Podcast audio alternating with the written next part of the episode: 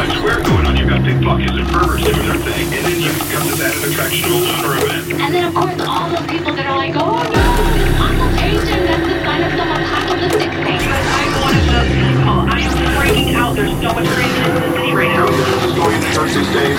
This could be the end of the world.